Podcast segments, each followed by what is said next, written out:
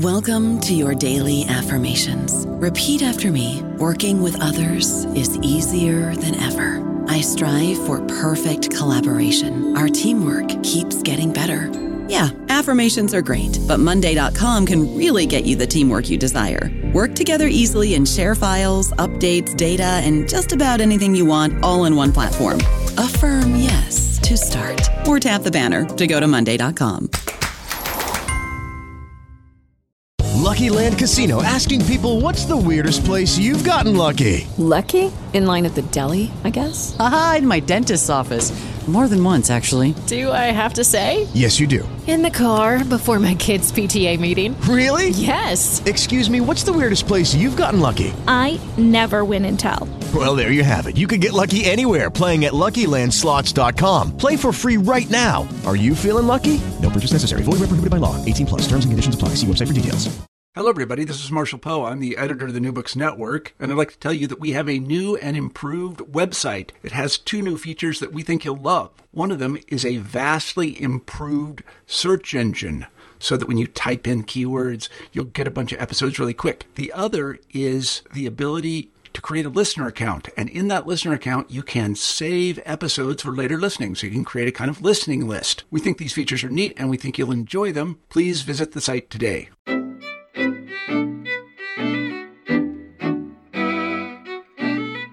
Hello and welcome to the Jewish Studies channel on the New Books Network. I'm your host, Moses Lappin, and today I'm joined by Professor Yair Mintzker to discuss his book, The Many Deaths of the Jew Süss, The Notorious Trial and Execution of an eighteenth century Court Jew, published in twenty seventeen by Princeton University Press, and winner of the National Jewish Book Award in History. Professor Mintzker is Professor of History at Princeton University. Joseph Süss Oppenheimer, the Jew Süss, remains an iconic figure, memorialized in histories, biographies, as well as fictional accounts, perhaps most infamously the nineteen forty Nazi propaganda film Jud Süss. In seventeen thirty-three, Oppenheimer became the quote-unquote court Jew to Karl Alexander, the Duke of the German state of Württemberg. When Karl Alexander died, Oppenheimer was put on trial and condemned to death for his quote-unquote misdeeds. On February fourth, seventeen thirty-eight, Oppenheimer was hanged in front of a large crowd just outside Stuttgart. Our topic of conversation today, The Many Deaths of the Jew Süss, reinvestigates Oppenheimer, his life as a court Jew, and his execution, and centers on four contemporary voices, people who knew and wrote about Oppenheimer and his case. Fascinatingly, rather than presenting a single narrative, these four voices often come in conflict with one another. We will meet the judge-executioner Philipp Friedrich Jäger, University Professor Christoph David Bernard, Mordechai Schloss, the only contemporary Jew to write an account of the case, and finally, David Fassmann, Oppenheimer's first biographer. Mintzker weaves the lives of these four individuals into the history of the Jew Süss in a way that not only helps us understand the case at hand, but a larger narrative in Jewish and German history. The book probes the connection between general history, the general history of anti-Semitism and Oppenheimer's specific case, and the nature of the relationship between Jew and state. I'm happy to be sitting here together with Professor Mintzker in Tel Aviv. Uh, welcome to the New Books Network. Thank you, uh, Moshe. It's a pleasure to be here. Great. So uh, let's begin. Um, and if you can tell us a little bit of background, maybe the biography of, of Jud Süss and, and sort of the context in which he lived. So, as you mentioned, he is he's one of the most iconic figures in the history of anti-Semitism and the topic of many novellas, novels, uh, theater, uh, plays, even an opera over the course of the nineteenth and twentieth centuries. The original story, the historical Oppenheimer, is has actually had a relatively straightforward uh, career path. He was born in Heidelberg in West Germany uh, towards the end of the uh, seventeenth century. The exact date is open for debate. Maybe we could say something about this later. And for uh, a couple of decades, he has the life of an ordinary court Jew, that is a banker or financial advisor to one of the many, many princes in uh, Central Europe at the time. In seventeen thirty-three, as you mentioned, he becomes the personal court Jew of Karl Alexander of the Duchy of Württemberg. And for four years, he makes quite a lot of money.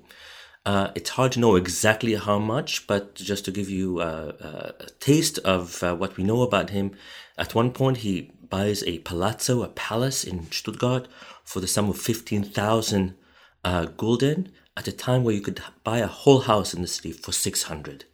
So certainly a very wealthy individual.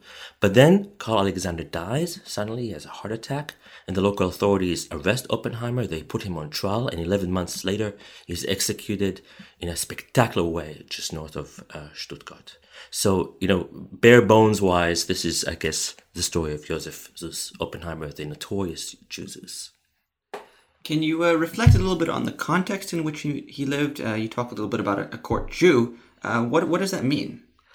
It means that in the especially in the seventeenth and eighteenth, let, let me take a step back and say this: court Jews, as even Jews in the seventeenth and eighteenth centuries uh, knew very well, are members or part of Jewish history uh, per se. Um, so one example, one great example, is Joseph the Righteous of uh, of the book of Genesis, who was in many ways a court Jew, a financial advisor to Pharaoh, a man who helped his brothers uh, in all kinds of uh, interesting ways, et cetera, et cetera. That's also, of course, true in today's is Purim uh, in Israel. Uh, it's true of uh, Mordechai and Esther and their story. It's also a courtly story. But in the seventeenth and eighteenth century, especially in Central Europe, which consisted back then of hundreds of small principalities, we find between fifteen hundred and two thousand such court Jews, whose job basically is to help local rulers uh, get loans, get uh, military uniforms, all kinds of supplies to their states when they have political difficulties of attaining the same things from, say, the local parliaments or estates. So, in very broad brushstrokes, I would say Oppenheimer, at first at least, is one of the hundreds and hundreds of court Jews in Central Europe uh, around the uh, you know seventeenth and early eighteenth centuries. Why do you think this story in particular remains of such interest to people, uh, and why has it become the focus of so much controversy? Two things uh, I, I would say. One relates to the eighteenth century itself. And what we have to realize about court Jews in general, and Oppenheimer's case in particular, is that the huge majority of court Jews at the time were not incredibly wealthy. So they were, you know, small-scale handlers who got a little bit of this or a little bit of that and sold uh, this particular item to this particular duke and then moved on. So definitely not very wealthy. Oppenheimer's case is one of those cases where a Jew becomes very significant in one of those uh, small territories uh, in Central Europe. Um, he is basically, for four years, the, uh, the number two in the duchy. He runs the bureaucracy and the uh, fa- financial mechanisms of, of this uh, duchy. So for people at the time, it was a spectacular, a sensational case. Yes, uh, a really important person uh, falling from power and ending up uh, on the gallows. This would be interesting today. It was certainly interesting for people in the eighteenth century. The other question is, why does he become, over the course of especially the nineteenth and twentieth centuries, such an iconic figure in the history of anti-Semitism? And that is, uh, there's a, the historical part of it. You mentioned uh, the f- infamous movie, uh, the Nazi movie from nineteen forty, which was a very important movie at the time, watched by over twenty million people in occupied Europe. And a movie which became, after the war, the topic of another trial, this time of the director of the movie, a man named uh, Harlan, who was accused in nineteen forty-eight and forty-nine of crimes against humanity, no less, just because he created this movie. So there's something about this movie that is uh, very important. But more generally, I would say that ever since the nineteenth century, the early nineteenth century, where the questions about Jewish emancipation and acculturation, assimilation, et cetera, became uh, very important, especially in the German-speaking world, uh, the story of Jud Süss became a kind of parable, a kind of metaphor for the larger story of German Jews. Because here is a man who tried to fit in and succeeded for a while, but eventually fell from power. This is a man who dressed even in a non-particularly Jewish way. This is a man who certainly had some uh, uh, romantic relation uh, relationships with uh, non-Jewish uh, wives, so there's sex involved in this too. And very importantly, there's, you know, there's money involved, and there is the tragic end that, you know, symbolizes the fate of German Jewry um, uh, in general for us. And so instead of dealing with the larger story of German Jewry over the course of the nineteenth, twentieth century, one way of dealing with the size, the size of the story, is to concentrate on one particular case that somehow exemplifies all these different leitmotifs that you can find in Oppenheimer's story back in the eighteenth century. How did you come to write this story? Can you give us a, a sense of the background that you went in with and how the project unfolded, uh, your research and writing of the book? So this is a very well-known story. Uh, all historians um, in Germany and Israel know about this, uh, less so in the United States, interestingly.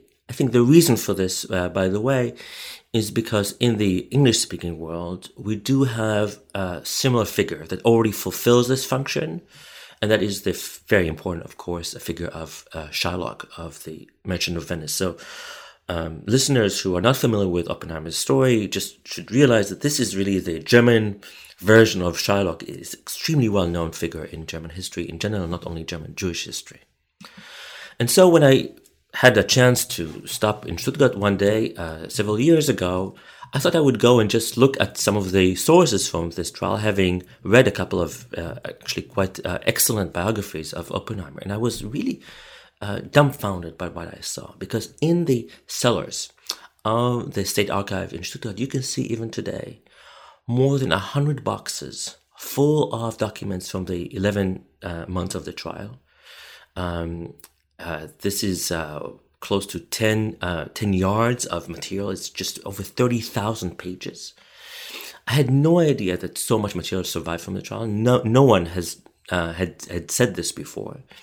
And what became even more intriguing, and the reason why I decided to write the book in this somewhat, you know, peculiar way that uh, that uh, it's uh, structured, is because I realized very quickly that no one is telling the truth, the whole truth, and nothing but the truth in this case. In fact, there is no one story here. There are many stories. Hence the title of this book, The Many Deaths of Jud Süss, and not just the death of the Jud Süss.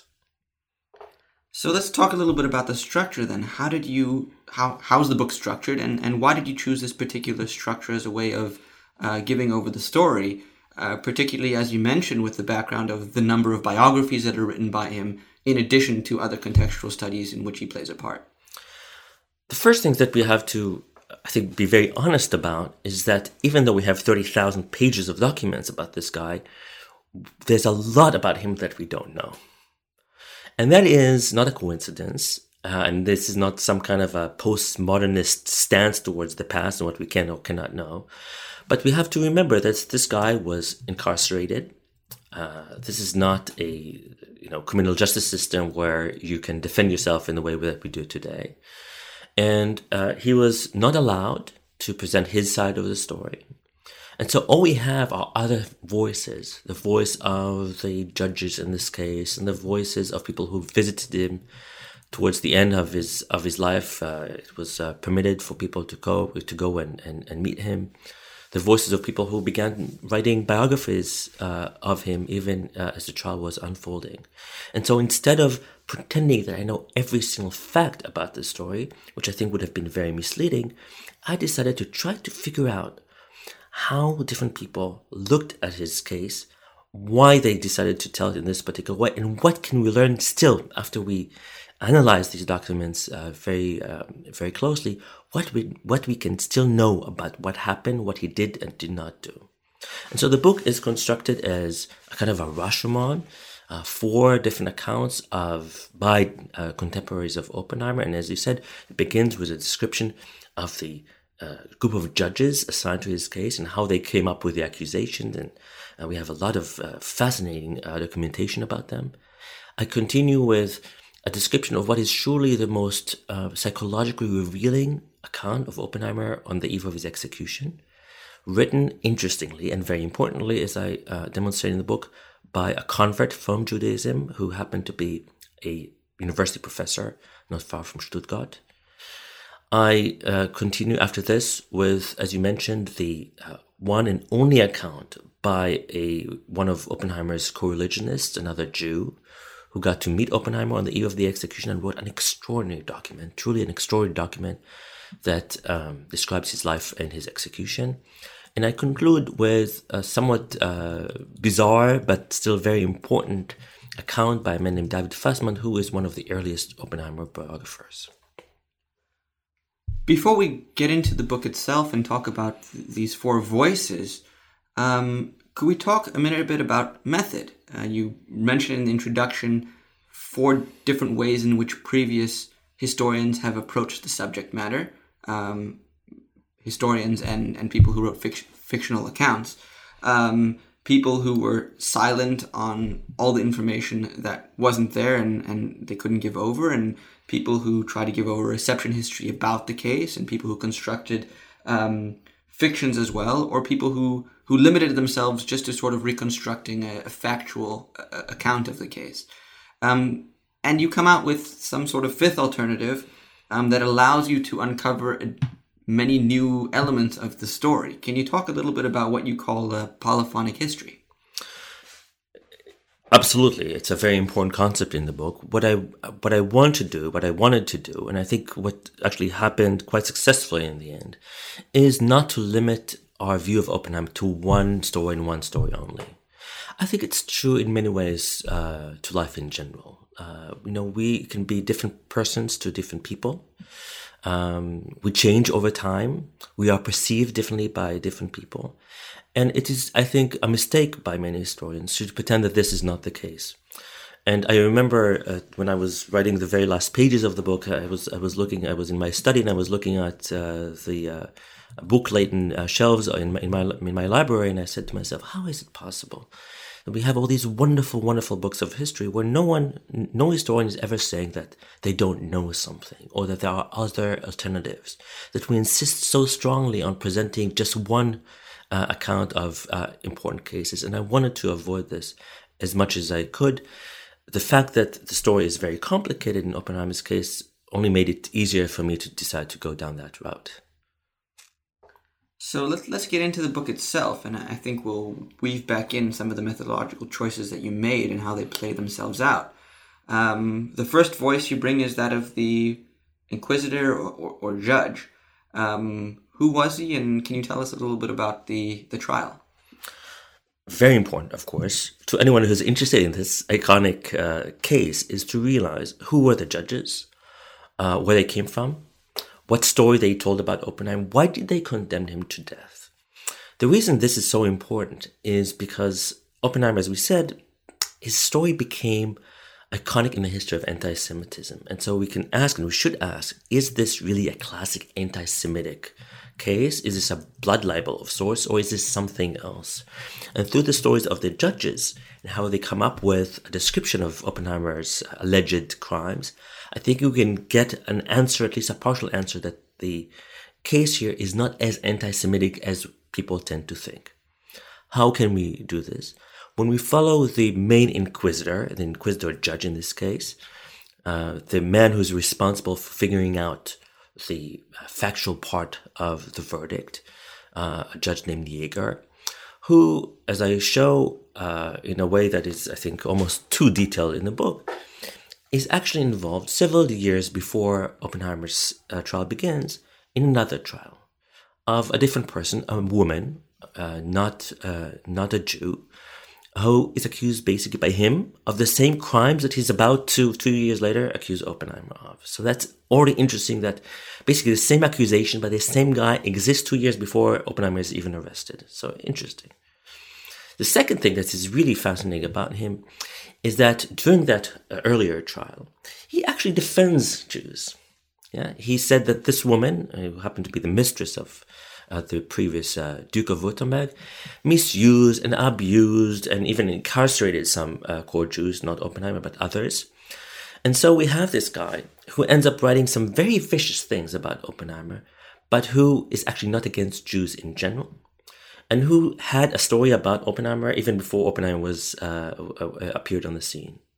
Finally, and I think very importantly, the man who helped uh, exonerate The, the the woman just two years before Oppenheimer's trial was none other than Oppenheimer himself. That is, there was a personal issue here, uh, apart from everything else. Uh, and Jäger, I think, uh, uh, it's, it's right to portray him as a man who did this not necessarily because of anti-Jewish sentiments, but because of a lot of personal and political reasons that were not necessarily directly related to anti-Semitism. Finally, and I think very importantly for our listeners, the classic ingredients or the classic motifs of a blood libel case are not present here. Oppenheimer is accused of many things. Uh, the murder of Christian uh, babies is not one of them. Uh, it's not about host desecration. Uh, and it's not about the uh, other components of a classic blood libel case. So I think that uh, when it comes to Oppenheimer's case itself and the judges in this case, anti-Semitism, though it exists uh, sometimes, is certainly not the the moving engine in this case. So what was the judgment in the end? And can you describe a little bit about what the case was like as it was unfolding? Um, did it gain such uh, popular attention only because of the gruesome spectacle of his death? Um, or while it was happening, was there some, some popular involvement in the case? A lot of people were very interested in this because of various reasons, right? It's not one story, it's many stories. Some people were definitely anti-Semitic. Some people wanted to see the Jew die. Yes, it was maybe not uh, Jäger himself, but others. There were uh, uh, people in the population who uh, who uh, joyed at the prospect of a very powerful man falling from power, and you know we know we know that feeling even today. You know, we want to see some kind of uh, I don't know political drama unfold because we are spectators of politics and we enjoy this. And very importantly, because Oppenheimer was a very wealthy man towards the end of his life, there were many people who had a financial stake in this, including, and we can talk about this a little later, but perhaps when we talk about uh, the relationship between Oppenheimer and other Jews, including other Jews, who, when they realized that Oppenheimer was about to fall, got involved in, tri- in the trial, not in support of Oppenheimer, but uh, testifying against him, in the hope, essentially, to be compensated financially for doing this. Were there people who supported him? What was his side of the case like? I understand that he wasn't able to present his own story, um, but was there some resistance to to this perspective uh, of prosecuting?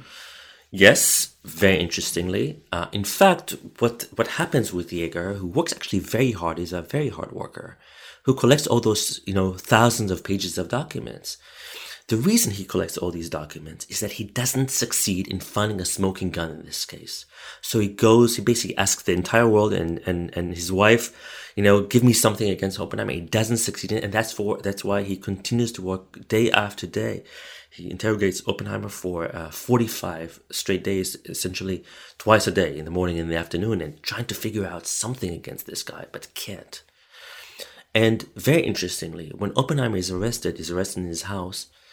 Um, the authorities also arrest everybody else who was in the house. That's uh, fifty-five persons, and they interrogate them too. And you can find among these people uh, Jews, but also non-Jews, um, washerwomen, for instance, and servants, and so on and so forth. And it's very interesting and very important to realize that the testimonies of some of these people uh, are in support of Oppenheimer, which means. I mean, I'm talking about the non-Jews among his domestics, which means the battle lines in this case are not between the good Jews on the one hand, who uh, are victims, all, of, all, all as, as if uh, we're talking about one block here, and the Gentiles who just want to uh, kill the Jew. But actually, more interesting uh, than this, there are Jews who oppose Oppenheimer, there are non-Jews who actually support him, refuse to incriminate him. It's a more complicated story than the nineteenth and twentieth uh, century uh, led us to believe. If we can take a, a brief methodological tangent, uh, as you were sort of working through the documents yourself, um, did you feel at all like the judge? I mean, in a sense, the judge is also a historian in some sense, trying to cover uncover something about the past, um, and you have access to many of the same documents or the documents that he constructed. Uh, what was that like? And do you feel any sort of I don't want to say sympathy, but I would say uh, um, some sort of perspective that you share with the judge? I think it's a, it's a, it's a profound question because, uh, you know, uh, historiography, the writing of history, and uh, the legal uh, legal science have a lot in common. Um, I think that in the past, Oppenheimer, throughout the nineteenth and twentieth century, including maybe also in this book, he has been put on trial again and again, which is interesting. Interesting because this icon of modern anti-Semitism is in that respect very different from the classic image of the wandering Jew that in many respects Oppenheimer replaces in the uh, European imagination, right? The wandering Jew is a Jew who never dies, whereas in our di- in our day, in the nineteenth and twentieth centuries, um, Oppenheimer has to die over and over again in, in our work. So it's many deaths, right? Um, I, uh, at the same time, really tried my best not to say that I know exactly what he did or did not do, even though sometimes it's clear that he didn't do uh, certain things, uh, because it's, you know, three centuries later, I don't think that's the main point any, anymore. And there's a lot uh, of other things that we can say about his case, regardless of the question of guilt. What was he found guilty for at the time? So at the time, this is a different criminal justice system than we have today uh, in the English-speaking world. So today we have a judge who presides over, we call this the uh, adversary uh, system, where you have a judge presiding over two sides who compete against each other. Uh, in Central Europe in the eighteenth century, and to some extent even today, uh, we have the inquisitorial system, not to be conflated with the necessarily with the Roman Inquisition or the Spanish Inquisition, in which there's a professional judge whose task is to find out the truth, regardless where that leads him. Uh, it's always him, actually, never her. And so, at first, he's not accused of anything. There are vague suspicions about him, and it's Jäger's role to figure out what happened. And so he works really, really hard, uh, interrogates over two hundred um, uh, witnesses, Uh, collects a lot of other material to try to figure out um, what Oppenheimer did or did not do. But at the end of the day, when it when he sits down to write the factual part of the verdict, it actually has very, very vague things to say about Oppenheimer, that he uh, was involved in all kinds of misdeeds without really specifying why he is condemned to death. Uh, let's go on to, to the second voice that you bring, and that is uh, Christoph David Bernard. Uh, who was he, and what does he add to the case uh, that we didn't get from the judge?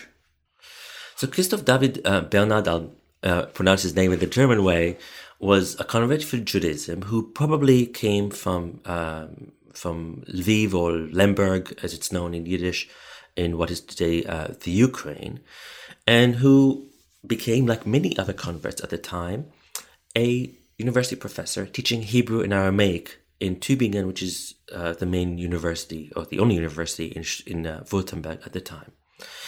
And Bernard uh, has a chance to meet Oppenheimer several days before the execution, and afterwards he publishes a remarkable account of their encounter.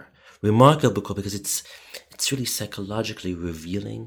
It's full of incredible descriptions of Oppenheimer as, uh, as Bernard puts it, as a walking corpse. So brittle, that's what he says, so brittle he threatens to crumble if you touch him. So very moving passages about Oppenheimer, uh, uh, who's in a way dead even before his execution. But also a man who constantly interacts with Oppenheimer, tries to convert him to a certain degree, and, as I show in the book, really tries to use this, to spin the story, if you will, in order to say something about himself. The issue with converts in the eighteenth century, as today or as two thousand years ago too, is that no one can truly, or many people feel that they cannot be uh, fully believed. I mean, how can you know that a conversion is truthful or not? And Bernard, we have a lot of documentation about this, suffered this throughout his life. So it didn't matter what he did, that he lived as a Christian for thirty years, that he was a university professor and uh, other things. He was constantly harassed because of because of his past. One incident that is worth mentioning is that uh, when he was in his sixties, um, uh, a ten-year-old boy used to uh, uh, stand just outside of his door in Tübingen and spit on him and call him all kinds of nasty names, a cursed Jew, just because thirty years earlier uh, uh, he was still a Jew. And in order to understand Bernard's account and his interaction with Oppenheimer, we really have to understand this fact about uh, about uh, uh, Bernard, which is in a way also larger than this, because many of our listeners probably know that one of the litmus tests um, distinguishing modern anti-Semitism, you know, from earlier forms of anti-Judaism is the question of conversion. Right? In the past, Jews had the choice, oftentimes, of conver- conversion or death. Many of them decided to die on Kiddush Hashem, uh, but others decided to convert. So conversion was a way out of the conflict. As we know, in the nineteenth and especially in the twentieth century, it didn't matter anymore. It was a different kind of anti-Jewish sentiment, what we call anti-Semitism. It's very interesting to see in Bernard's case that even though you know, he lived as a Christian man for so many years. We have people who refuse to accept him as such, no matter what he does. So in that respect, Bernard's case shows something about larger sentiments about Jews in uh, the duchy that eventually executed Oppenheimer, but also about a changing, uh, changing attitudes towards the abilities, the ability of Jews to enter general society at all. I guess one of the strong themes that comes out from the book is, and, and it's implicit, but it's definitely there on a number of levels, and that is in sort of investigation into the nature of truth, or how we can establish truth, or how we understand something like belief. You were talking about the convert. Um, and it happens on the level of the reader trying to un- unravel it. It happens on the level of the story- historian trying to reconstruct it. It happens on the level of people who were Jud Süss's contemporaries in trying to understand what was going on. And perhaps it, it's one of the ways in which we can try and attempt to uncover his own voice, in the sense of how he tries to convince other people about what his truth is. Right. Um, so I was wondering if you can reflect a little bit on, on this sort of theme about the role of truth, or or the many different types of truth that exist in, in this sort of uh, marketplace. Let me say maybe three things about this. Um, I'll start by saying that I think this, the historian faces two, I think, two extreme positions here. One is to pretend, as we, as I said earlier, to pretend that he or she knows everything. Now, when it comes to, you know, events that took place three centuries ago, I think there's a lot to be said about, you know, toning it down a little bit. This omniscient position is not always very uh, successful, and not not only uh, not uh, always very convincing. And I don't want to uh, be uh, uh, on that part of uh, of the spectrum. The other extreme is no less dangerous, and that is supposedly the postmodern stance, you know, extreme relativism. We can know uh, absolutely nothing, and that I think is also, at the end of the day, is completely unconvincing. We need to find a place in between those two extremes, and that's really the field in which the historian uh, uh, operates. So my stance is is neither, you know, uh, empiricist, I would say, and it's definitely not postmodernist. It's something in between. And from the point of view of Jewish history and Jewish tradition, I don't think that is uh, something uh, quite uh, extreme or uh, necessarily unusual, because the Jewish tradition is a tradition of questioning the truth, of uh, understanding that, you know, the famous words of the Talmud, uh, lo bashamayim hi, it's not in the heavens. It's it's our job to argue and to reach closer to the truth through arguments and through looking at things through different perspectives. In that respect, the story that I wrote about Jesus, this polyphonic history that I wrote, is actually uh, Jewish through and through. Right, and in a sense, your argument is we approach truth by incorporating as many possible voices, even if they, in a sense, conflict with one another. Sometimes we can say with, I think, a great deal of certainty that someone is lying. And when we have the evidence to show this, it's it's absolutely necessary that we do so. But even when we can't know for sure certain things, we can say certain things nonetheless. Um, and it's it's it's a little bit more complicated, it's more nuanced, but it's possible. And I think uh, when we look at the case of Jesus, uh, this this particular individual, from up close and far away, from a theological prism and a, le- a le- legal one, Uh, through Jewish eyes and theological eyes of Christians, I think despite all the prevarication, the contradiction that the sources contain, an image of Jud Süss does appear, does rise from the pages somehow, a three-dimensional uh, picture that is moving and contradictory, but also, I think, very often quite profound. Certainly, and something that obviously, because of the reception that we know has been so great, speaks to people over, over a long period of time. Um, let, let's move on to, to the third voice that you bring, um, and that is Mordechai Schloss. Uh, how does this add another layer onto the story? So there's a backstory here, which I have to tell because I think it's, it's almost like a Cold War spying story. And that is that I knew when I started working on this that, you know, that there were several tran- German translations of a supposedly or allegedly Jewish text describing what happened to Oppenheimer. But no one had seen the original uh, Hebrew text, if it even existed, uh, uh, before me. And so I myself uh, wasn't sure that such a, a, a document existed. when uh, a few years into the research, um, I got a very exciting uh, phone call from, from a friend who actually located a single um, exemplar of this Jewish text. It's actually very short. It's a pamphlet. It's uh, basically one page long. I mean, very condensed uh, text, but nonetheless uh, one page, which describes in very, very moving terms, but not without contradictions, um, kind of a, a Jewish story of what happened to Oppenheimer. And so I was uh, really excited to figure out who is the man who was behind this, uh, what he was trying to do by publishing it, how much of it is reliable, et cetera, et cetera. And it turned out that the man who wrote this was another core Jew. In fact, Oppenheimer's greatest competitor before he rose to power. His name was Mordechai Schloss. It came from the ghetto in Frankfurt, the largest community in German-speaking Europe at the time. We can follow his every step in a kind of incredible way, from his birth in the late seventeenth century until um, uh, his death in Stuttgart in seventeen forty-four. And this is a man who, at one point, despite uh, feeling threatened himself by anti-Jewish sentiments in the in the environment, in the society, also gives a very um, uh, problematic, let's call it a very problematic testimony against Oppenheimer.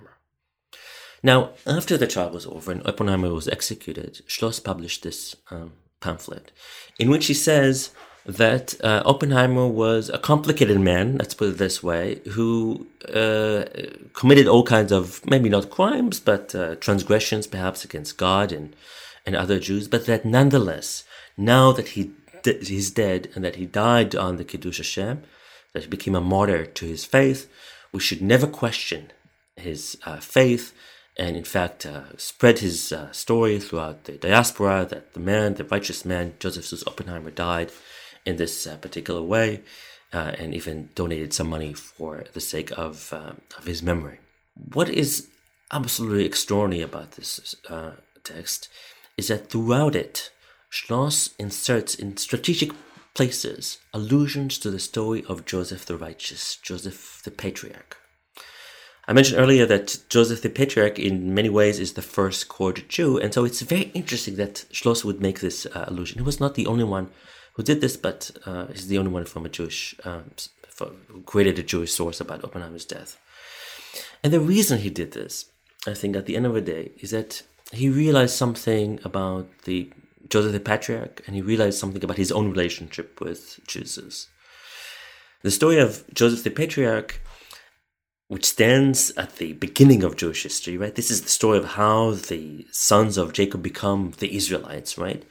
It's a very difficult story. It's a cruel story. It's a horrible story, right? Of, uh, of, uh, of betrayal, of uh, attempted murder, about enslavement, about attempted rape or uh, rape allegations, but also at the end of the day, of an amazing reconciliation, that unforgettable scene in chapter forty-five of Genesis, where uh, many years after they had separated, the brothers come to Egypt and present themselves in front of uh, Pharaoh's main advisor, and he doesn't, Joseph doesn't reveal his identity to them right away, but eventually when he does, he forgives them for all uh, that happened between them and tell them in those unforgettable words that, you know, I am Joseph, your brother, who you sold into the land of Egypt. But be not grieved or angry with yourselves that you did this, because it was not you who brought me here, but God. But those amazing words of reconciliation and, and forgiveness. And I think that Schloss was making those allusions to the story of Joseph the Patriarch for basically the same reason, that he, he knew that he betrayed Oppenheimer on the eve of his execution. He gave a, a, a damning testimony against him at the court of law that executed Oppenheimer at the end of the day. But he also wanted to kind of send us the message um, over the course of centuries, perhaps, that we are now receiving for the first time, that despite all that happened between them, at the end of his life, um, realizing that he was about to be executed, Oppenheimer had also um, reconciled with Schloss and other Jews, and in fact forgave him. And I think in that story, we see both the universal aspect of both Oppenheimer's story and, you know, the biblical story, but also the particular situations where such a story becomes, as it were, incorporated, or, you know, takes on flesh, as it were, and becomes, you know, reality itself. Can you reflect a little bit more about what uh, Oppenheimer's reception was after the case amongst Jews? Um, I think it's part of the, the story that's perhaps lesser known uh, and has been in some cases sort of suppressed a little bit. Um, but what was his afterlife uh, amongst Jews?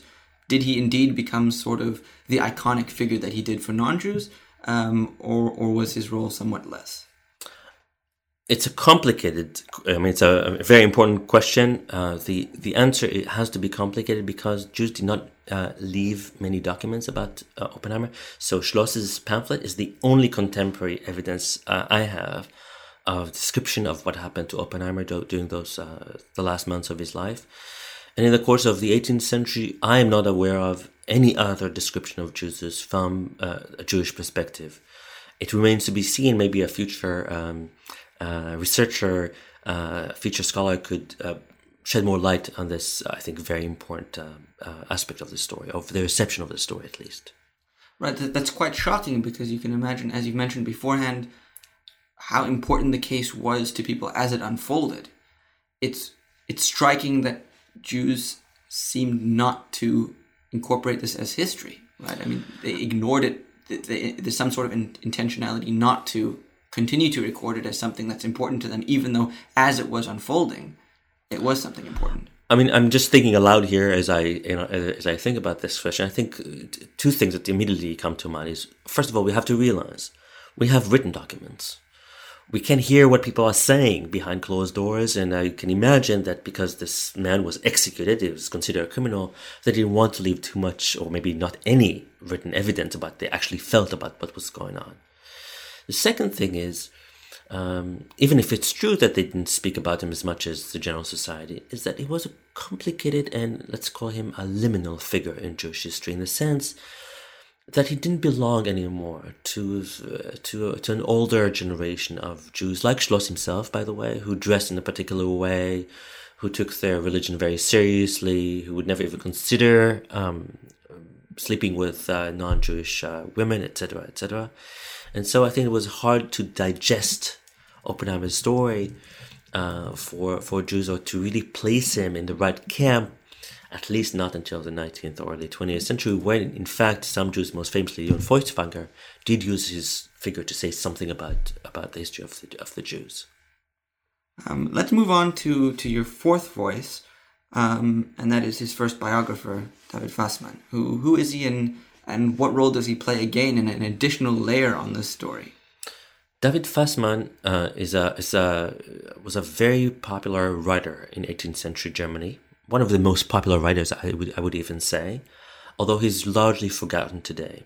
And the reason he's forgotten is because he wrote almost all his works in a strange genre for us today, even though it's a fast, absolutely fascinating genre, and it is called the genre of the conversations of the dead, or the dialogues of the dead.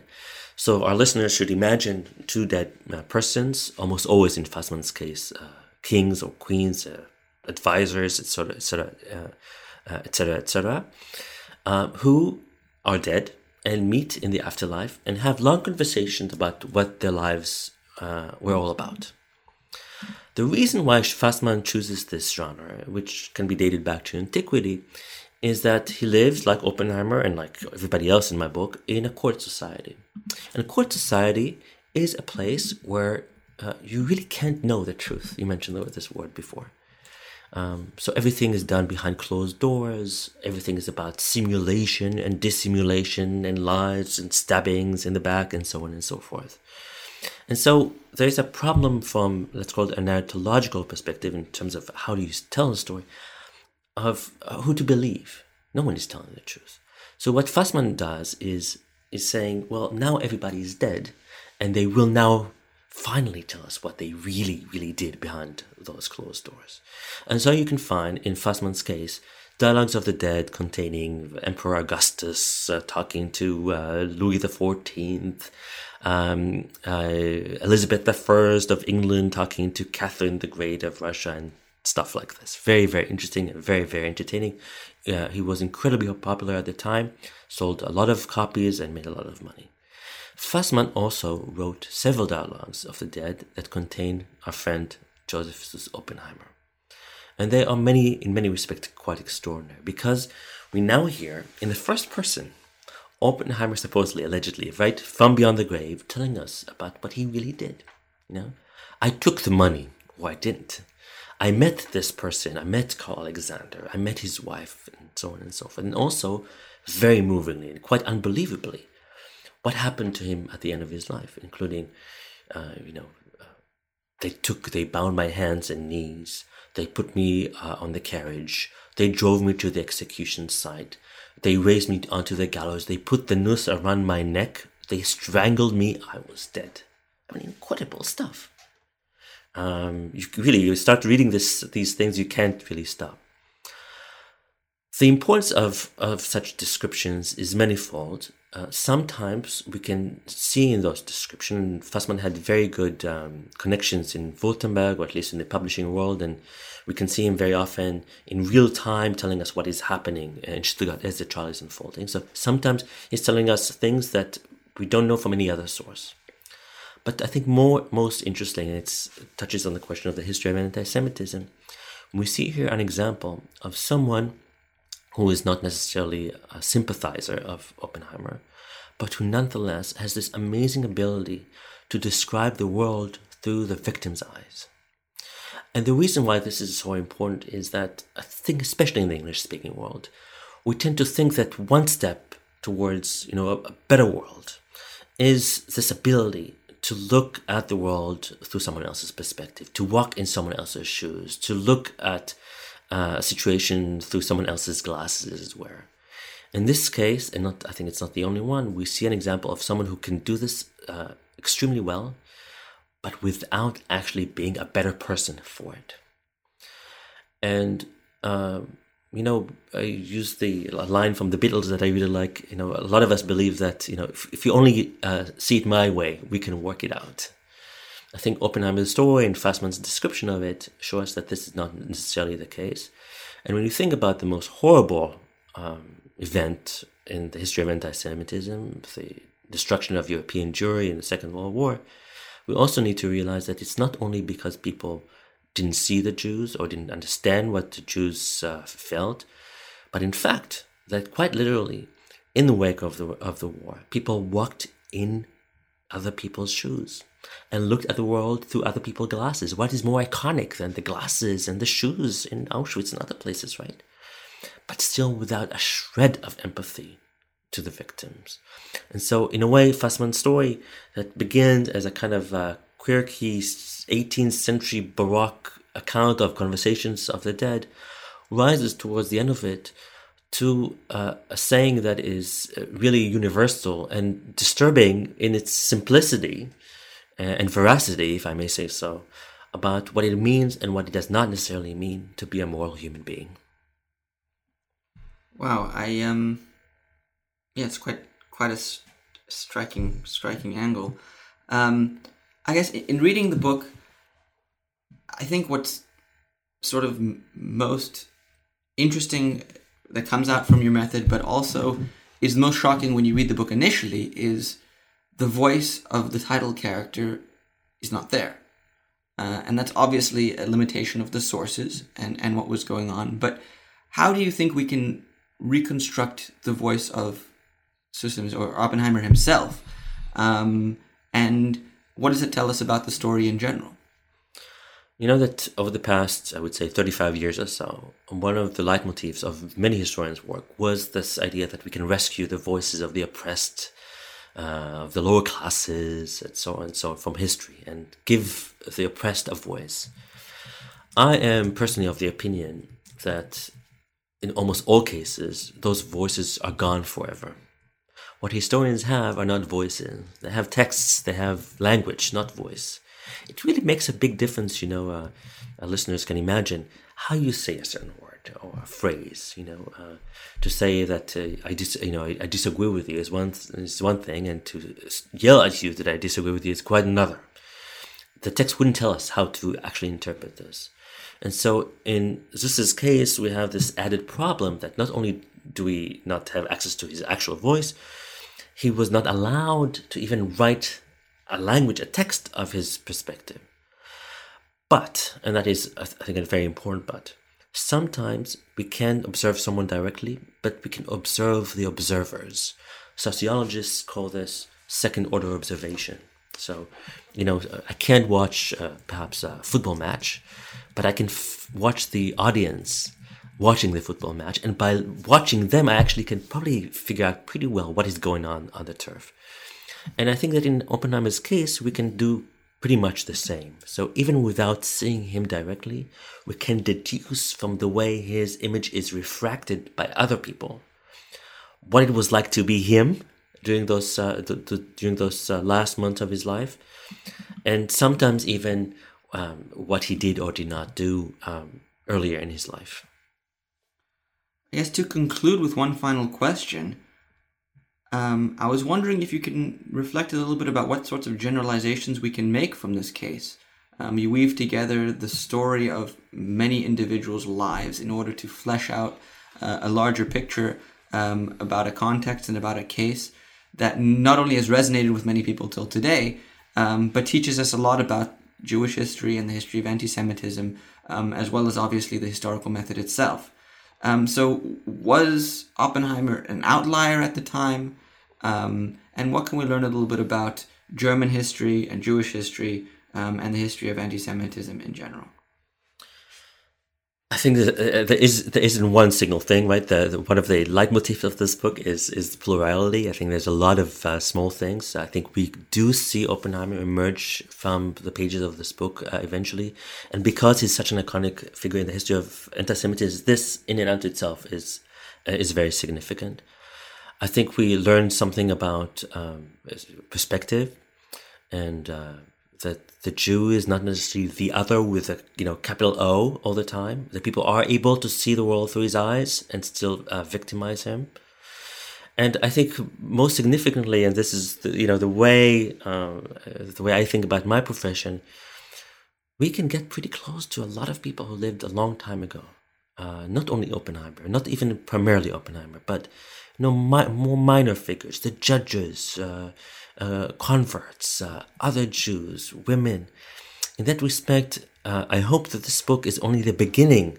I don't, I don't want to kill the subject by, by what I didn't, never intended to kill the subject uh, by writing about it, but in fact, it's the exact opposite, to show us how much more we can still know about this, how many more deaths Uh, Jews suffered back in the eighteenth century, and how much more work is left to be done to understand his uh, story better. I would like to end our interview today by thanking Professor Mintzker for joining us on the Jewish Studies channel of the New Books Network. We've been talking about his amazing new book, The Many Deaths of the Jud Süss, the notorious trial and execution of an eighteenth century court Jew, published by Princeton University Press in two thousand seventeen.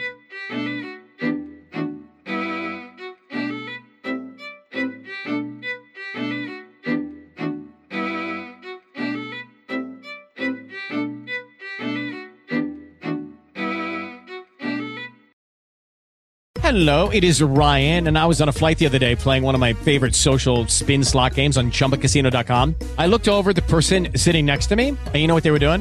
They were also playing Chumba Casino. Coincidence? I think not. Everybody's loving having fun with it. Chumba Casino is home to hundreds of casino-style games that you can play for free anytime, anywhere, even at thirty thousand feet. So sign up now at chumba casino dot com to claim your free welcome bonus. That's chumba casino dot com and live the Chumba life. No purchase necessary. V G W. Void where prohibited by law. See terms and conditions. eighteen plus.